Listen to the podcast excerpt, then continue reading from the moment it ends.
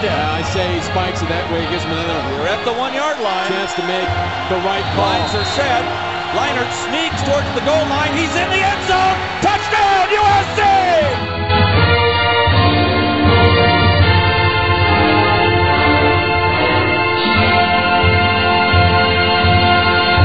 Hey USC fans, it's time to get into the game with the Peristyle Podcast. Every week you can get your Trojan football fix as the USCFootball.com staff brings you the latest on the USC football team and the inside scoop on recruiting. And now, here are your hosts of the Peristyle Podcast, USCFootball.com publisher Ryan Abraham Welcome back to episode three of the Peristyle Podcast. If you want to ask us a question or have any comments, you can always email us at podcast at uscfootball.com, and you can now download the podcast on iTunes. Just search for USC in the podcast section. Uh, the first segment, we are joined by fullback Brandon Hancock. Brandon, how you doing today? Great, Ryan, man. Happy to be here. Thanks for having me on. Yeah, thanks for coming and joining us on the phone. You had a very popular article this week uh, on USCFootball.com talking about the offense. So we wanted to do a little Q&A with you. Uh, I mean, first up, obviously, is the, the biggest battle, position battle the spring is going to be on the quarterbacks. Uh, just wanted to get your thoughts on what you've seen of these guys and how you think it's going to turn out. Well, there's no question that's definitely going to be the hottest contest going into the spring. And as well on the line, if you think back to 2003, there was pretty much a three-man battle there between Brandon Hance, Matt Cassel, and Matt Leinart. And, um, you know, things didn't really shake out, but spring played a big role in, in, you know, having Leinart come up and earn his stripes. And as we all know, he went into the season and really took over against um, as a starting quarterback against Arizona State. But the two guys coming in, I think the front runners, as we would all expect, they're going to be Mitch Mustain and Mark Sanchez. And, you know, both these guys possess an incredible amount of raw ability. I think from a prototypical quarterback, pa- uh, pocket passing quarterback standpoint, you're going to look at Sanchez and say, well, he's probably a little bit better equipped. You know, he's a little bit taller. You know, he has a fantastic arm. Uh, he can get outside the pocket too and run on bootleg and still hit his targets. But um, I think the biggest plus he has going for him is the fact that he has been in this system for the longest amount of time. He started under under John David Booty, and he's had the longest, you know, uh, connection with his receivers and the rapport and and the timing and stuff there should definitely play to his favor because he's been in the system as a black shirt himself with them. Um, for Mitch Mustain, though, he's demonstrated a fantastic ability to assimilate in, into this offense quickly. I mean, week to week on the scout team, here's a guy that had to learn a new role, come in and, and execute it, almost like being an actor in Hollywood and improving. But he did a fantastic job, no matter who he was trying to emulate. And he was, and you saw a very strong link and connection with him and Damian Williams, and that that duo there proved very threatening, even against the starting defense of USC last year on the practice field. So. Uh, for Mitch, the biggest thing that he has, I think, in his favor is that he's extremely mobile. He's got uh, more top end speed, in my opinion, and uh, you know he's just a, a he's a gamer. He's a guy that makes plays, and he you know he, he exploits opportunities that the defense leaves out there on the field. But in any case, as Coach Carroll has always said, it's kind of the mantra I wrote about in the article that the, you know the depth chart is always written in sand, never in stone. And this is going to be a week to week battle all the way until I would imagine probably late into fall camp where these guys are going to have their chances to make uh, make a big impression. Their window of opportunity will come. It's about them uh, stepping up and shining. Whoever puts together the best package here in spring is going to go into the fall camp with that extra confidence, and uh, and probably you know the, the front the front seat uh, for leading the offense here before uh, we kick things off here late August. Yeah, it's going to be fun to watch. I, I still remember back in the when Leinart won the job, and you know I, I realized how good of a talent evaluator I was when I thought that Matt Cassel was going to win, and Obviously, he did not, but uh, you know, he ended up going to the NFL, so he must have been pretty good, I guess. Yeah, uh, yeah, he still he still brings it. But, you know, the, the fun thing about that is I didn't mention uh, just a moment ago, but um, not only Mitch Mustain, Mark Sanchez, but Aaron Corp. He was kind of the guy that he was kind of the Matt Leinart of this class. So, you know, you got to keep it on him too. And he's a guy we all know can really slice and dice the defense with his feet. You know, he's got an arm too. I know he's kind of a little bit of the underdog here, but sometimes it's a good situation for a quarterback to be in because they can go out free of inhibition and go let it fly and just see what happens. Yeah, it looks like he's developed a little bit from his freshman year last year, but I think he still has a ways to go. But you know, who, who knows? Anything can happen out there. But let's switch up to the uh, the big uglies up front. Guys blocking for the quarterback. They lose four of the starters. Uh, what are your thoughts there on, on what they're going to do to try and replace those guys? Well, there's going to be a lot of voids left there to, to that need to be filled, and you know, the one thing that you can count on that I like is that, you know, Kristofer O'Dowd is a guy who had starting experience. He played a lot last year. I mean, he's going to come back, you know, more or less a redshirt type of freshman player with, you know, I think four good years ahead of him. He didn't burn an eligibility year, if I recall correctly. But in any case, this guy, you know, he, he showed, a, he demonstrated a tremendous amount of integrity and poise and, and calm coolness, and he learned the offense better than most people would have thought. You know, with Matt Kalil departing and other people going down last year, he stepped in and did a phenomenal job when they called on him. So he's ready to go, and I think that he's definitely a lock on that spot. Jeff Byers, in my opinion, will be the guy that has to step up as the vocal leader. Uh, the, he has the most experience playing. Uh, he's a guy that has a tremendous amount of downfield hustle. He leads by example. He works harder than just about anybody I've ever seen in that weight room. So he's a guy that the younger people can definitely learn from and take a little bit of his wisdom and discipline and apply that to their own game. Uh, additionally, you know, Butch Lewis stepped in. The, one thing they got going for him is a lot of these guys, even though they haven't been starters in a big role, they've they've all contributed rather significantly at least at one point or another during their playing careers. You know, Charles Brown has seen Lewis, and uh, you know Nick Howell too has been in games quite a bit. So I think that you know there's a lot of room that's going to be available there. But it's just going to depend on on these battles coming up here in the future. But I'd like to say, you know, Butch had a phenomenal, uh, you know, when he came in last season for the games he had to fill in for Sam Baker, he did a great job. You know, he knew his stuff. He dominated the line of scrimmage. He's got good feet, on a lot of good size. Uh, I think Nick Howell's come a, a long way in his development, and he's a guy that naturally is built as a premier tackle. And uh, you know, I guess it's probably going to be that right guard spot that really is where uh, there's going to be the biggest, you know, head-to-head confrontation there to, to get us to get some playing time. Yeah, one of the uh, the wild cards here people ask about all the time on the message board is Thomas Herring, just because he's so big, six six, three twenty Right. or so. And have you got to see much of him? And, and what are your thoughts about his development so far? You know, he's come a long way since he came in here. First and foremost, you know, he, Thomas came from a little bit of a tougher background, and it took him a while to kind of buy in and understand how the system works and to trust in it and believe it. And uh, you know, some guys you see come in a little bit recalcitrant. They don't want to listen to authority just right away. But he's he's definitely seen the light, you know, and he's he's he's matured tremendously. His body's matured. The one thing that's really hampered him is just he's had a string of injuries that have kept him from getting a lot of live action on the field, and and he's missed a lot of practices. But there's no doubt in my mind. I mean, he has the physical attributes to be a dominant force out there. But I think the real the real battle is going to be between his ears, making sure that he can fully, you know, comprehend the offense, execute it, you know, make decisions on the fly, make the reads, and do the right thing. Because as you know, I mean, you could be a great athlete, you could run a four five versus the guy running a four seven, but if you're running four five in the wrong direction, it's not doing anybody any good. So yeah. um, in this case, you know, he's a guy that has all that stuff, but if, if he can really hit the books and do well, he's going to be right up there, and he'll be looked at and evaluated by the coaches, and he'll have his opportunities to really step in and, and do his thing. Now you talked before about the uh, depth chart being uh, etched in sand and not in stone. I mean, if you look at the skill guys, receiver and, and the tailbacks, I mean, there's just so many bodies and so many really highly Right. ranked bodies, four and five star guys everywhere. And what? How do you think this is going to shake out in the spring? Are they going to be able to pick like the top couple guys in each group, or is it still going to be a progress all the way through fall camp? I would imagine it's going to be dealt with, you know, just the same way it has in the past. It's going to be a continual evaluation process. The coaches, they, they account for everything, not just on the field, but they watch these guys in the off season. Who are they hanging out with? What are they doing on their free time? Are they coming to watch tape?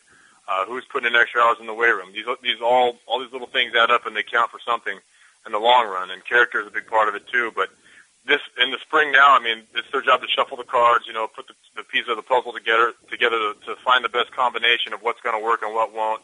I think that they'll get a loose idea, but this time too also is a time to get guys that haven't got a lot of experience to put them in with the first team unit, let them grow up a little bit, if you will. You know, get get these guys live action reps with the big dogs. You know, help them gain confidence, gain maturity. So I think you're going to see a lot of rotation as usual. There's going to be fluctuations with guys here and there.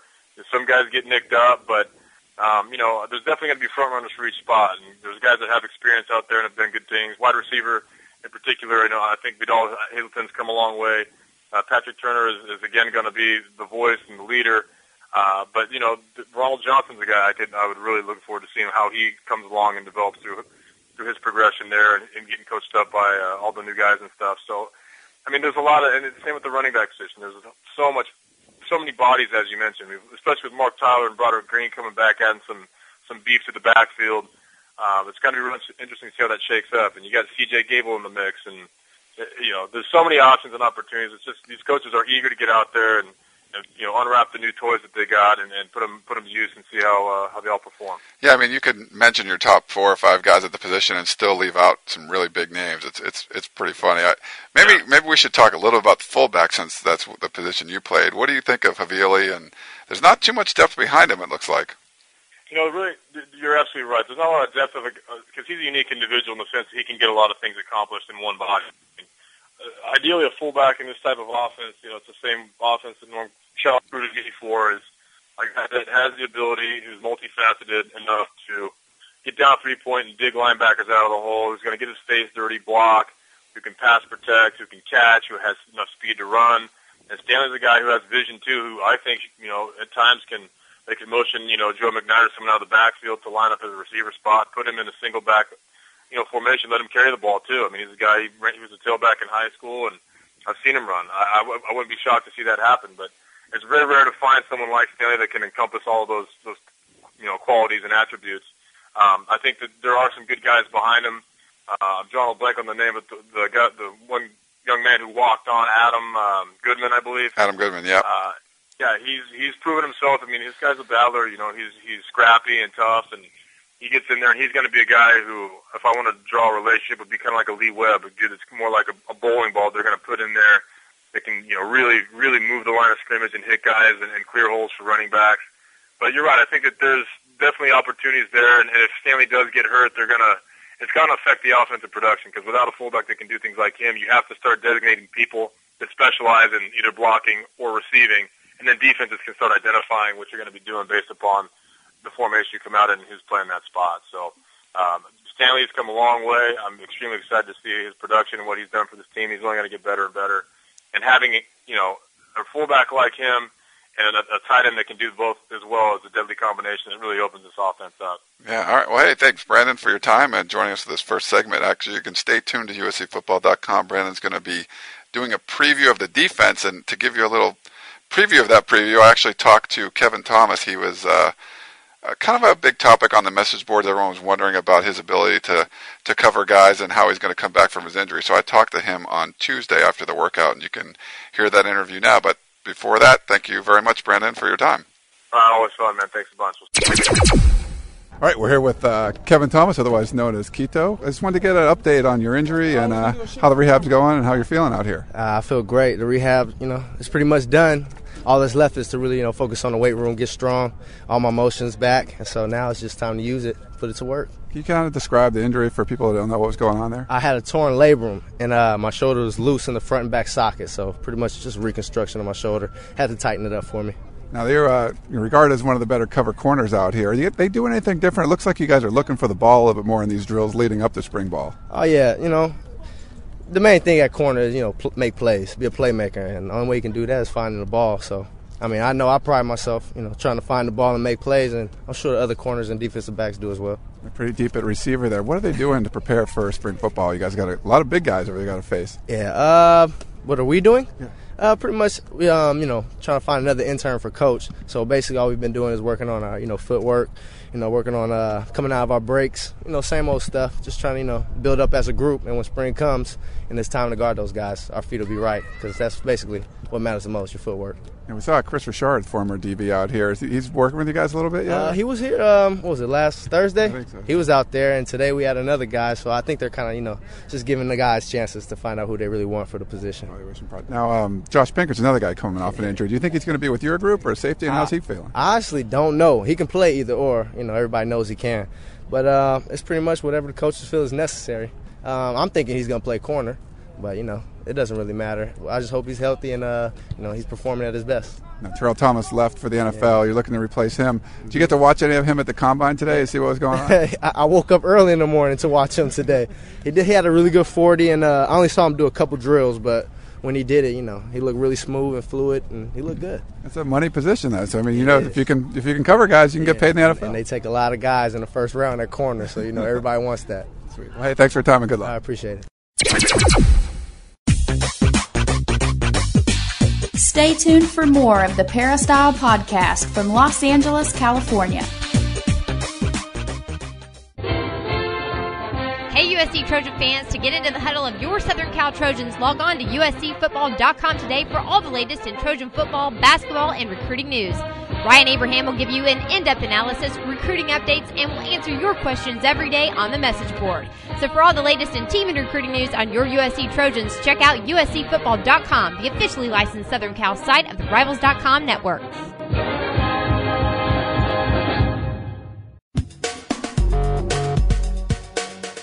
And now, welcome back to the Peristyle Podcast presented by USCFootball.com. All right, we're back at the Peristyle Podcast. Remember, if you uh, have any questions or comments for us, you can email us at podcast at uscfootball.com. This is Ryan Abraham, and in this segment, I'm going to be joined by the coach, Harvey Hyde, uh, over the phone. Coach Hyde, how are you doing today? Hey, I couldn't be better. You know, I was born ready. Whenever you're going to talk about football, Ryan, you got to be ready. I'm ready to play. You know, All you never know when I'll get that last kickoff coverage. No, you're bringing your A game every time. We appreciate that. And uh, today we're going to talk about spring football a little bit and kind of get your feeling on what you think this team needs to work on this spring. Well, you know, uh, I'll tell you, first of all, when you have great players, you try to improve these great players, and you have these great players compete, as Coach Pete Carroll really does. Competing daily against the best players in America makes you a better football player. You don't have to compete just once a week like a game, but you compete every day in practice, not only, only during spring practice, but during the year. But if you'd like me to go down and look at the different positions and tell you what I think the Trojan uh, football staff will be looking at and trying to develop during the spring, I will do that. Yeah, that'd be great. I mean, I think we can. The, probably the most interesting battle this spring will probably be a quarterback. Um, you know, obviously Mitch Mustain and uh, Mark Sanchez are the two front runners. Aaron Corp's more of an athletic guy. Looks like he still needs to develop a little bit, but I guess we could start there and get your thoughts on that. Well, let's look at the quarterback position. First of all, you're so fortunate to have great competition at quarterback because these guys will make themselves better. They're competing now when they work out in the weight room, when they work out throwing to the receivers, when they go to meetings, when they look at game films, they they try to learn from each other. Plus, they're competing. They'll help each other. Yet, when they get on the field, it's hey, man, I'll tell you, this is my turn, and I want it. So when you have great competition, these guys are winner winners. First of all, they wouldn't go to USC unless you want to play for a national championship. Winning the Pac-10 is something that you want to do, but winning the national championship is why to, why you go to USC. Now, now that I've said that, that's why Mustain's there going there. That's why uh, Barkley's already committed. That's why you've got Aaron Corp, and that's why you've got Sanchez there. So I think what's going to happen in the spring, I think the coaches are going to try to find what quarterback best fits in with what they do offensively at SC and find out what form of offense will fit these quarterbacks. I mean, remember, it's got to be something that they can do together. It's got to be something that if you lose your starting quarterback, the backup quarterback is in a position that they can still perform the duties that the first team quarterback has done. You don't want to change your offense. For an example, take a look at Oregon this past year. Right. They lost Dixon, and all of a sudden Reed Leafer came in, and and it was it was a complete different deal. They they couldn't. They lost their whole season. I think they lost five or six straight games until they went to the bowl game. It was amazing that they would have a backup like like Leaf for Dixon when you know. I guess they weren't exactly sure what offense they were going to run. They brought in that offensive coordinator from New Hampshire, I believe it was. So it's probably going to take them a while to get a bunch of quarterbacks that are similar to Dixon. So when you do have a guy go down, you know they're going to be able to step in and, and perform you know as well in the same offense without changing things.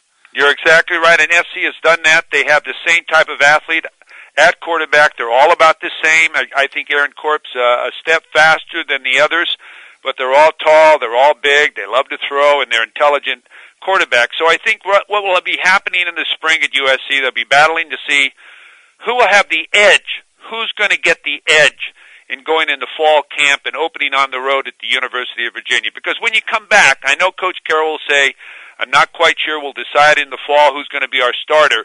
But in the minds of the team and in the minds of the coaching staff, they're looking for the leadership that the team looks at to be their leader in the fall when they start fall camp and go on the road. Because remember, the Trojans have a big X on their chest. They're the team that everyone looks forward to, to playing. They're the team that will sell the ticket.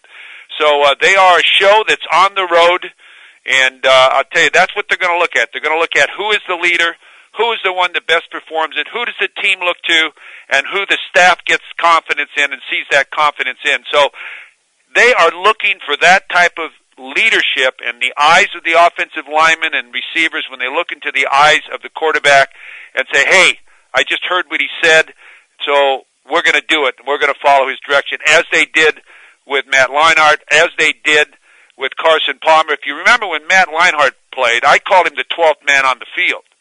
He would wave off signs and run his thing, Yeah. and the players listened to him. And I think this is what they're looking for. Yeah, I think you know they got two good guys that, that to choose from at least at the top with Mustain and Sanchez. It's actually uh, apparently it's Mitch Mustain's birthday today, so happy birthday goes out to him. Um, Mustain's got eight starts in the SEC. You know, Sanchez got three starts in this program, so it should be a great battle. We'll have to, to see how it goes. I, do you do you give Sanchez the edge right now, unless Mustain really outplays him in the spring? I would say you have to. He's he's been there. He knows the offense. Uh, I think that uh, Mustain got a lot of turns in the spring, though. Remember, when you're the scout team quarterback and you're going against the top defense or one of the top defenses in the country every day, throwing against that secondary and those linebackers, you get better. You get better every day because you're servicing the defense. So Mustain didn't really miss that much. He just was everybody else's quarterback but he got a lot of throws against a great defense. When the breaks were there, he saw how they reacted, so he got better this past year. Not playing in the games, but he's got the game experience, but he got better going against a great defense. People forget that. Yeah, and he, you know, obviously he played against a lot of really good defenses, a lot of athletes down there in the SEC. So he's nothing's going to surprise him when if he gets on the field as the, as a starter. Um, one of his teammates is actually Damian Williams, his former teammates from uh, from Arkansas and Springdale High School, and now his current teammate again. Uh, I talked to Mark Sanchez earlier. He thought that Mitch, that uh, Damian Williams was the, if if not the best, then one of the best receivers they have right now. And we, you know, Trojan fans haven't got to see a lot of him. What do you think about this receiver group as a whole? No one really left. Everyone, pretty much everyone's coming back, uh, but they kind of underperformed last year. I think they did.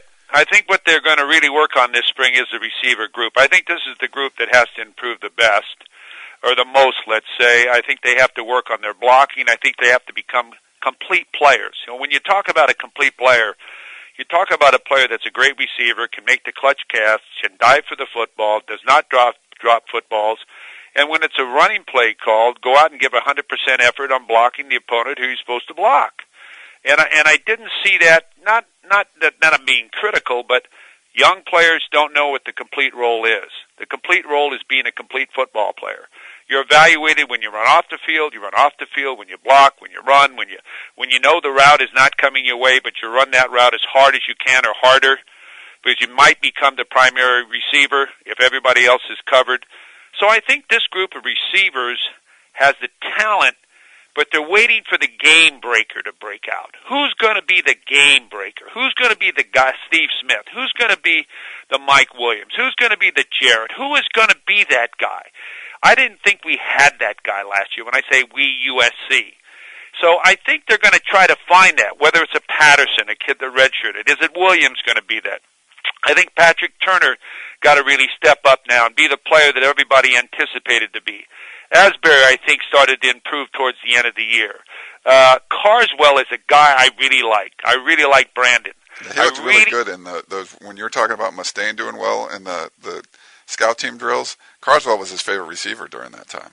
I'll tell you, I thought he looked great in fall camp. I really did, and he's a six-two, about 185 pound uh, receiver, and he's got good team speed. And you got to have team speed to be respected deep, like Johnson. Uh, I think Johnson's got to step up. He's got to get his turns. Ronnie Johnson's a great player with Williams and Johnson, and then you've got Carswell and Patterson, who was hurt last year, back. These are game breakers. In the receiver department, you've got to get somebody who's the home run guy. And if you can get two home run guys, now you've really spread the field. Now you've really put the secondary in a position where, wow, I've got to play pass before I come up and support on the run. Yeah, and I, I think you're right, and I think that'll open up Patrick Turner's game, and you know him being a senior, everyone's kind of expected big things out of him being the next Jarrett or Mike Williams. Obviously, that hasn't really materialized yet. He's been been good, but not great, and uh, I think there's some pretty high expectations for him going into his senior year too. Right, and I, and and Ryan, I don't want to forget uh, Vidal Hayes Hazelton. I thought last year that he improved the most, and towards the end of the year, I thought he was the closest thing to a game breaker, the closest thing to making a catch and then making extra yards after the catch. I really did. Yeah, he had, he did really well the yards after the catch. I think his most memorable one was against Notre Dame, where he caught that ball, I think, on the left sideline and ran it all the way in. Uh, he actually um, had a stomach injury, and he should be okay. He's not taking part in the workouts right now. He was just down there at USC yesterday, but he will be. He says he's going to be ready for the spring, and he probably improved the most out of any of the receivers last year. I agree 100%. And remember, players want to get back and compete. Players want to get back and play. That's why they're at USC for the competition. But you don't want to bring a player back that's hurt too quickly. When you do that, you could lose them for the entire year. Yeah, they have enough receivers. If, if Vidal's not 100%, no reason for him to go this spring. I think he's proven enough in the fall, and he, he'll be able to do that again this fall. So I agree. All right, agree. so let's look at the uh, running backs. Another big group. Uh, you know, you lose Chauncey, you lose Desmond Reed. Those guys are out of here. Um, fullback, you have Stanley Havili. He looks like he's pretty solid in that spot. But there's a lot of guys vying for time at running back. I mean, you got I mean, everyone knows Carroll loves Joe McKnight and his ability to make plays and maybe use him in the slot a little bit more. But who's going to emerge as that number one guy? Is it going to be Stafon Johnson or C.J. Gable again? Uh, he's coming back. What do you think? Well, I'll tell you, the first thing I think that has to happen uh, with the running back situation, I think this spring going into the fall, is they've got to understand that everybody's not going to play.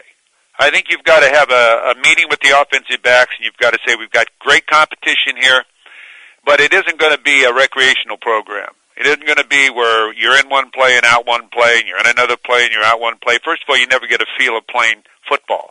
You never get a feel of reading your blocks, or if you run the one play wrong and you know what you did wrong, you might never get a second chance to run it again the right way.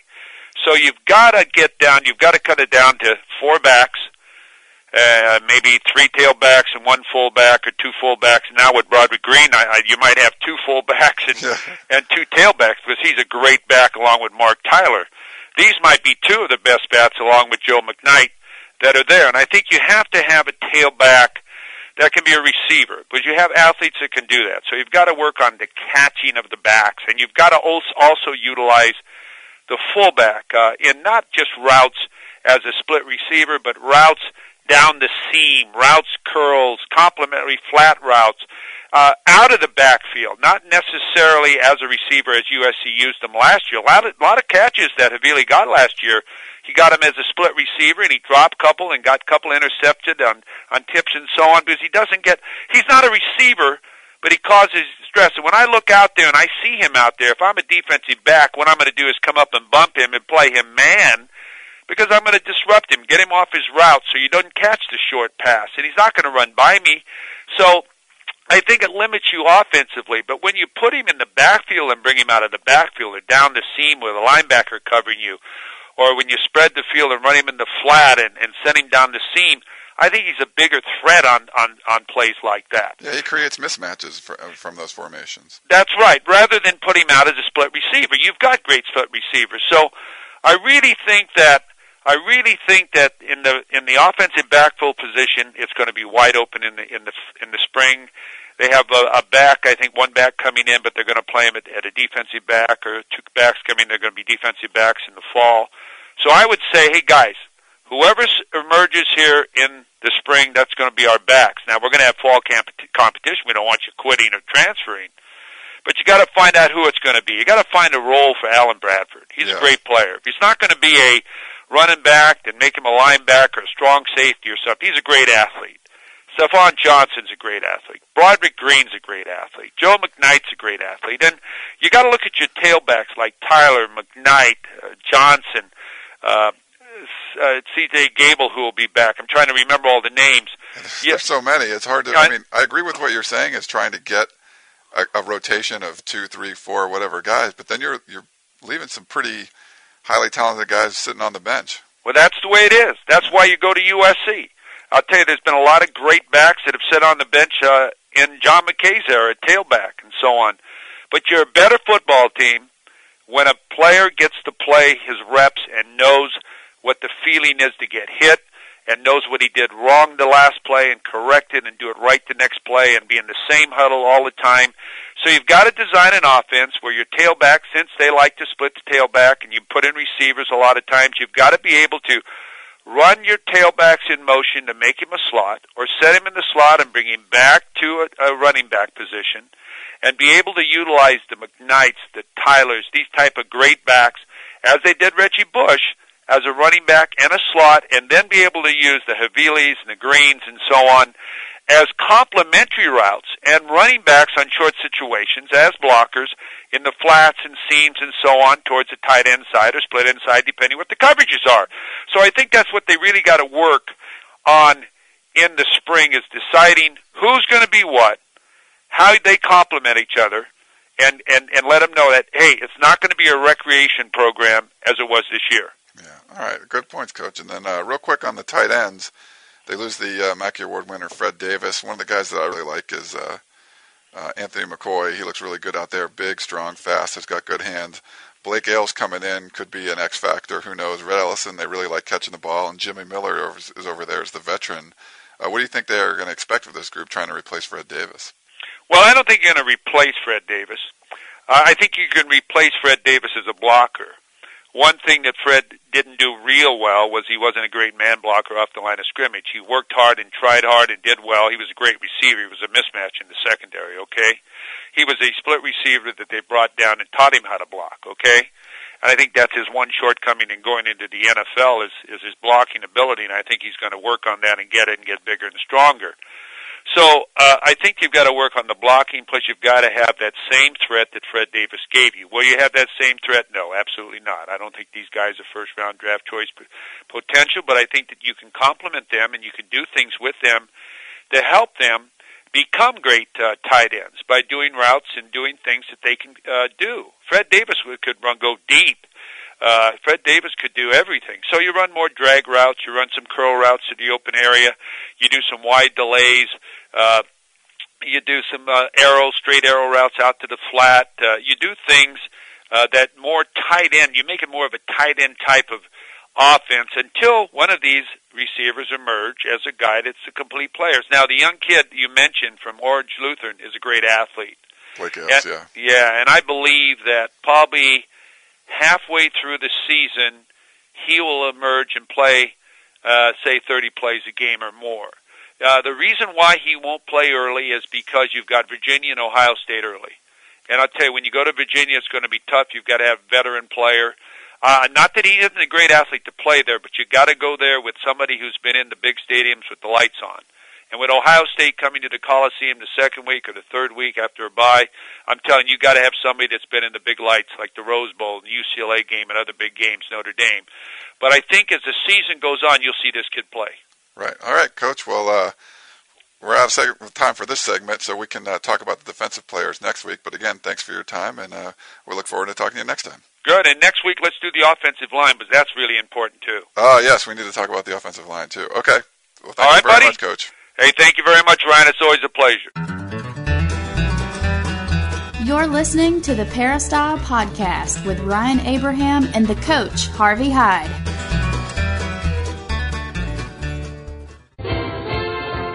Hey, USC Trojan fans, to get into the huddle of your Southern Cal Trojans, log on to USCFootball.com today for all the latest in Trojan football, basketball, and recruiting news. Ryan Abraham will give you an in depth analysis, recruiting updates, and will answer your questions every day on the message board. So, for all the latest in team and recruiting news on your USC Trojans, check out USCFootball.com, the officially licensed Southern Cal site of the Rivals.com network.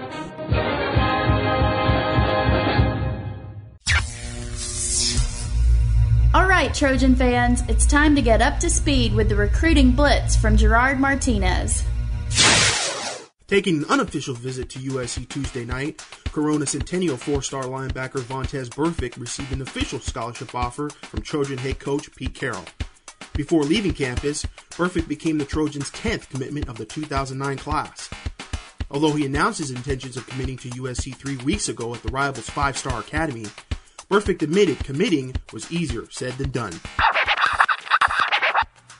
Like, it was, you know, I got offers like most every day. I was like, man, every time, every day I go to school, it's like, Logan, like, you got another offer, you got another offer. I'm like, man, was like, so what are you gonna do about USC? I'm like, I'm going out because this was today. He was like, are you gonna go to that? I'm like, yeah. So after wait, I was like, I was thinking a lot. I was like, man, should I really do this?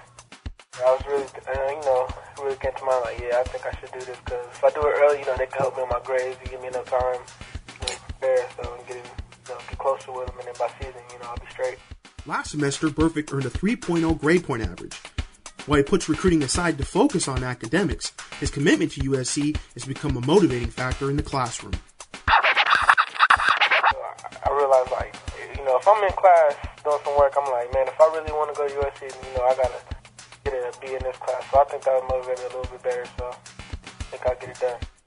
Burfict's commitment follows a flurry of recruiting activity by the Trojans.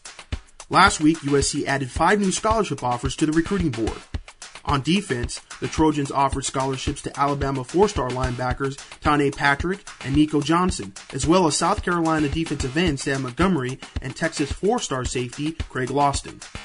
On offense, USC fans buzzed over the Trojan scholarship offer to Houston five-star quarterback Russell Shepard.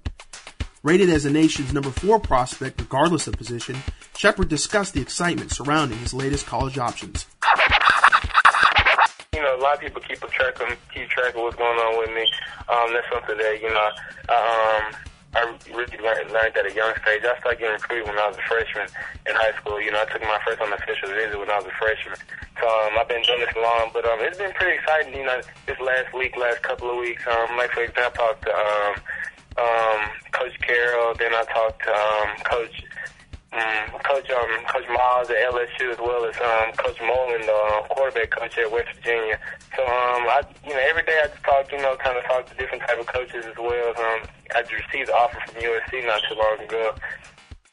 Rounding out the week, Columbia, South Carolina four-star defensive end Chris Bonds made contact with the Trojans coaching staff. In an interview with USCFootball.com, Bonds expressed his interest in heading west for college. I guess um, it's. I, I always tell everybody it's, it's a torn decision um, because US or Southern Cal would be the only school I would go to that way. Um, Georgia's nice and everything else, but I mean Southern Cal was Southern Cal. Um, and then if I stayed here in South Carolina, I'd just go to South Carolina. I wouldn't go to Clemson or anything else. With your recruiting blitz, I'm Gerard Martinez.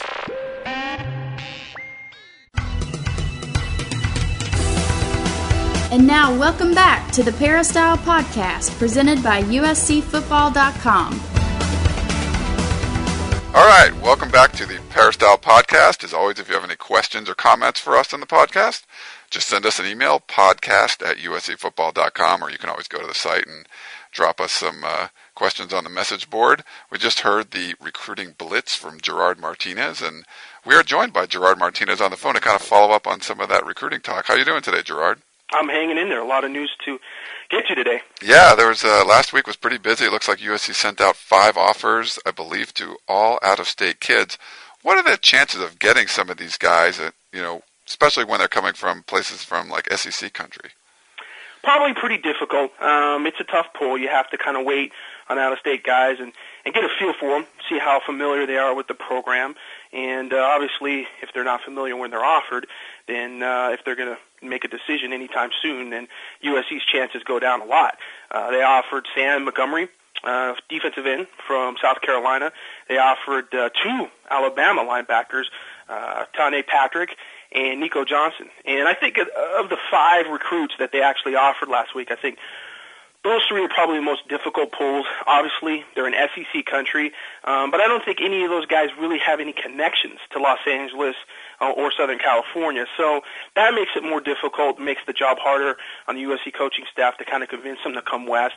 And uh, you know, and then the other two were Craig Loston and um, Russell Shepard, the two Texas kids. And Loston is Loston's actually he was committed to Texas A&M early in the recruiting process after Texas A&M had that recruiting scandal with um, with Franchione, where he was sending out I guess newsletters to boosters about recruiting. Uh, Loston kind of backed off his recruitment, didn't want to be involved with it so much. Uh, Texas A&M still going to be in there now with the new coaching staff, but he's actually pretty pretty focused on the SEC as well. Florida, Georgia, and even Clemson he's looking at. And then finally you've got Russell Shepard, which he probably is looking as the most familiar with USC. Uh, I think that uh, when you have a recruit that's going to do as much research that he does and has done his homework on the programs, it gives USC a good chance. He's looking at academics. He's looking at the school as a whole, not just athletics. And obviously, in USC offers a lot. So he's probably the guy they have the best shot at, but I wouldn't necessarily say it's a good shot. Yeah, no, if he's done a lot of homework, I think he realizes that you got guys like Mitch Mustain and Mark Sanchez, guys that were like number one in their class, and also you know, the number one QB in the nation, Matt Barkley, coming in for 2009. What what are the realistic chances of him coming in and winning the job? And does he want to come here knowing that he could play, end up playing receiver or playing defensive back or something like that? Well, he's not. He, he can feel like he could play receiver, and he feels like he could be a pretty good defensive back. He said that he has all confidence in the world that he could play either position, become an All-American he does want to come in and at least be given a shot, an opportunity to come in and compete at quarterback. And I think, you know, USC with Pete Carroll, that's their motto. They want guys to come in and compete. I don't think they have any issue with that. Now, do they feel like he's going to be better in the long run being a receiver or a running back? You know, I don't know. I can't read their mind. Um, I think Russell feels like he could do that. And I think, you know, maybe what's working for USC Russell Shepard's very familiar with Matt Barkley. Like I said, he does his homework, he does his research. So if he's going to lose out the quarterback position um, at a school, why not lose it to the number one guy uh, in the nation that year? So he could come in and maybe he feels like he's going to better himself playing against the best. Um, and if it doesn't work out, then he's got uh, the number one quarterback in the nation thrown to him. So it, it, it works. There's there's some reasons to think that USC has a shot, um, but he's got a lot of schools to look at. Last week, he actually just uh, unofficially visited LSU and uh, almost committed there. So you never know how it's going to go. It's going to be an interesting process with a with a kid like that. I think SC just wants to be able to get him on campus and talk to him a little bit, and then they'll feel that they have some kind of chance with him. Yeah, I mean he's an elite athlete, so and if Carroll can get him on campus anyhow, anyway that's obviously going to be you know good for the program. They're going to play him somewhere if he doesn't win out at quarterback, and he could probably be the best at other positions as well. All right, so let's uh, let's switch over to the linemen. Some of the big guys. Uh, five offensive linemen, five defensive linemen signed in the class of 2008.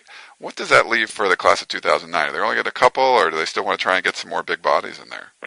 Yeah, I don't think there's going to be necessarily uh, a class of quantity. It's definitely going to be a class of quality. They want to get guys where they can pick and choose the exact kind of guy that they want. Um, they've thrown a few scholarship offers, uh, offers out there on the offensive line. Um, John Martinez got a scholarship offer. Obviously, they've already got Kevin Graf committed. Um, I know Xavier uh, Su'a-Filo is a kid that's very interested in USC. He's going to be probably a top 100 type lineman um, coming up for this next class. Uh, there are some guys out there. Mason Walters is a guy that actually approached us at the uh, San Antonio National Junior Combine in January and talked about, hey, you know, I kind of like SC. I haven't heard from them. I like a little more, uh, you know, a little more attention from the West Coast. That's the kind of stuff that USC wants to hear. They can kind of sit back, be picky, bring kids into their camps, and then kind of decide, you know, who we want and who we don't want. Because it's not going to be a class where they can just throw a bunch of different offers out there and go after a bunch of guys.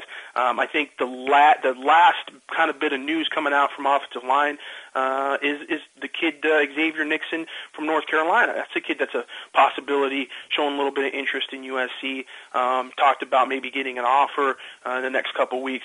So you know, there's there's definitely uh, they can be picky on the offensive line, and with the defensive line, kind of the same thing. Although I think with the defensive line, you can always recruit bodies at the defensive line. With the rotation, um, you're always going to use you know maybe six, eight guys uh, in a game just throwing people out there, pass rush, especially in the Pac-10 when you have pass offenses and you've got guys that have to try to get upfield, you're going to wear guys out. So being able to bring in multiple players at that position is always going to be, I think, a high priority.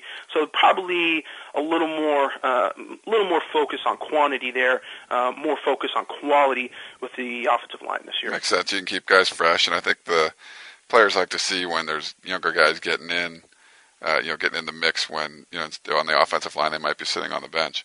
That's a good point there. One one offensive lineman I want to touch about. He was actually from last year's class, James Wilson. It looked like all intents and purposes he had committed to USC, changed his mind, went to Florida. There's been some buzz on the boards. The Peristyle people have been talking about it quite a bit. Um, just want to get your thoughts on uh, James Wilson if he's going to leave Florida and if there's any shot of him coming to USC at this point. Well, unfortunately, we haven't had any direct contact with James. Um, a lot of rumors swirling around. Uh, some pretty good sources indicate that he's his intention is to transfer out of Florida. Um, you know, we don't know what he said to Florida. Uh, if there's you know still a negotiation type period going on there where you know they're trying to keep him and and maybe he's not feeling like he needs to be there. Uh, I, I think through the recruiting process a very complicated recruiting process for him. He committed to USC early on. Uh, seemed very solid in that commitment, but he had some issues uh, with his mother. Didn't really like USC. Didn't like him going cross cross country, and uh, it, it, it's very complicated. I won't get into too many details, but it, it was very complicated, and I think the kid felt bad. Um, but he had to stay closer to home, just basically to appease his mother, and um, and, and and that's what he did. Now maybe he's having second thoughts. Like I said, we haven't talked to James Wilson specifically, but we do have some pretty good sources that have indicated that he's actually looking to maybe transfer to Wake Forest, not necessarily USC. Um, we have had no indication that he's actually contacted USC, uh, but the rumors, the rumors have been that uh, he's he's looking to go to Wake Forest, which was one of the schools I think he visited uh, during the recruiting process um, outside of USC in Florida. So that's something that could be happening down the line. Um, you know, he was a good kid. Definitely enjoyed talking to him through the recruiting process. Uh, definitely wish him luck, you know, down the way. Sweet. All right. Well, thanks for the information there, Gerard. And that uh, wraps up episode three of the Peristyle podcast. You can now download us on iTunes. Uh, just search for USC or Peristyle podcast. You can find it on there. Uh, we're actually one of the uh, featured podcasts under um, the sports college and high school category, so that's cool. And if you ever want to get in contact us with contact with us, you can always email Peristyle. Excuse me, you can email podcast at uscfootball.com. Thanks again for your time, Gerard, and uh, we'll see you guys all back next week with another episode of the Peristyle Podcast. You've been listening to the Peristyle Podcast presented by USCFootball.com. Be sure to tune in next week for the latest news on Trojan football and recruiting. And don't forget, you can now download the podcast directly to your iPod. Just search for Peristyle Podcast the next time you log into iTunes.